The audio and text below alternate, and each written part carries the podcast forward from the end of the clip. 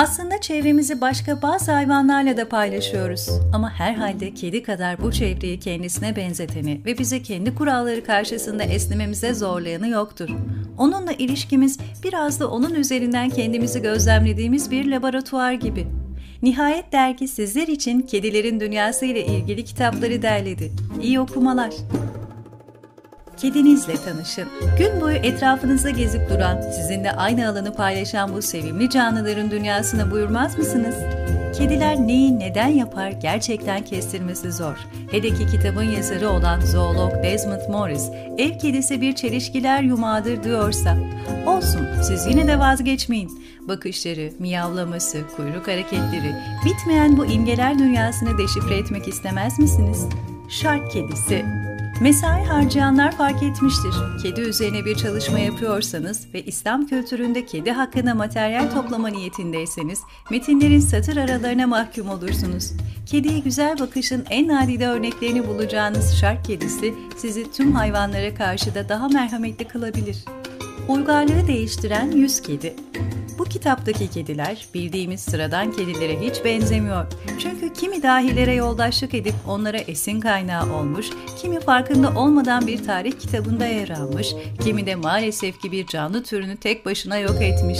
İçlerinde kriz anlarında gösterdiği cesaret ve kararlılıkla kahramanlık destanı yazanlar da yok değil. Ben bir kediyim. Her şeyi bilen, görmüş geçirmiş bir kedinin Meiji dönemi Japon toplumuna satirik bir bakışla yaklaştığını düşünün. Okuması keyifli olduğu kadar kedi bakışını da ön plana alan bir kitap. Kedi Kafası Kedilerden öğrenme işini abartma konusunda istekliyseniz bu kitap sizin için. Yaşam koçunuza dönüşen kedinizin sizi her daim zinde ve sakin, oyunbaz ve tembel, emin ve şaşkın olarak eğittiğini düşünün. Bir daha belki.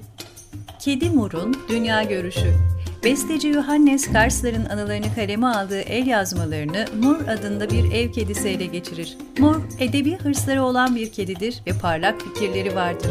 Söz gelimi bestecinin el yazmalarını kendi hayat hikayesini kağıda dökmek üzere müsvedde olarak kullanmak bunlardan biridir. Kedi Mur'un ve orkestra şefi Chrysler'ın biyografileri işte böyle iç içe geçer, birbirine karışır.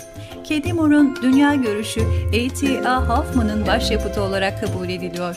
Kediler tarihine bürünerek edebiyat ve toplum eleştirisini de ihmal etmeyen Hoffman'ın bu yapıtı Alman romantik edebiyatının zirvesini tutuyor. Kedi kitabı bu kitaptaki kediler de bazen köşelerinde kıvrılmış uyurken, bazen sahiplerinin kucağında otururken, bazen tüm asaretleriyle tüylerini kabartmış öylece dururken, bazen de natürmort tablodan favori atıştırmalıklarını çalarken resmedilmiş. Kedi kitabında sadece kedilerin olağanüstü hallerine doya doya bakmakla kalmayacak, ressamlar ve sanatları hakkında da faydalı bilgilere ulaşma şansı bulacaksınız.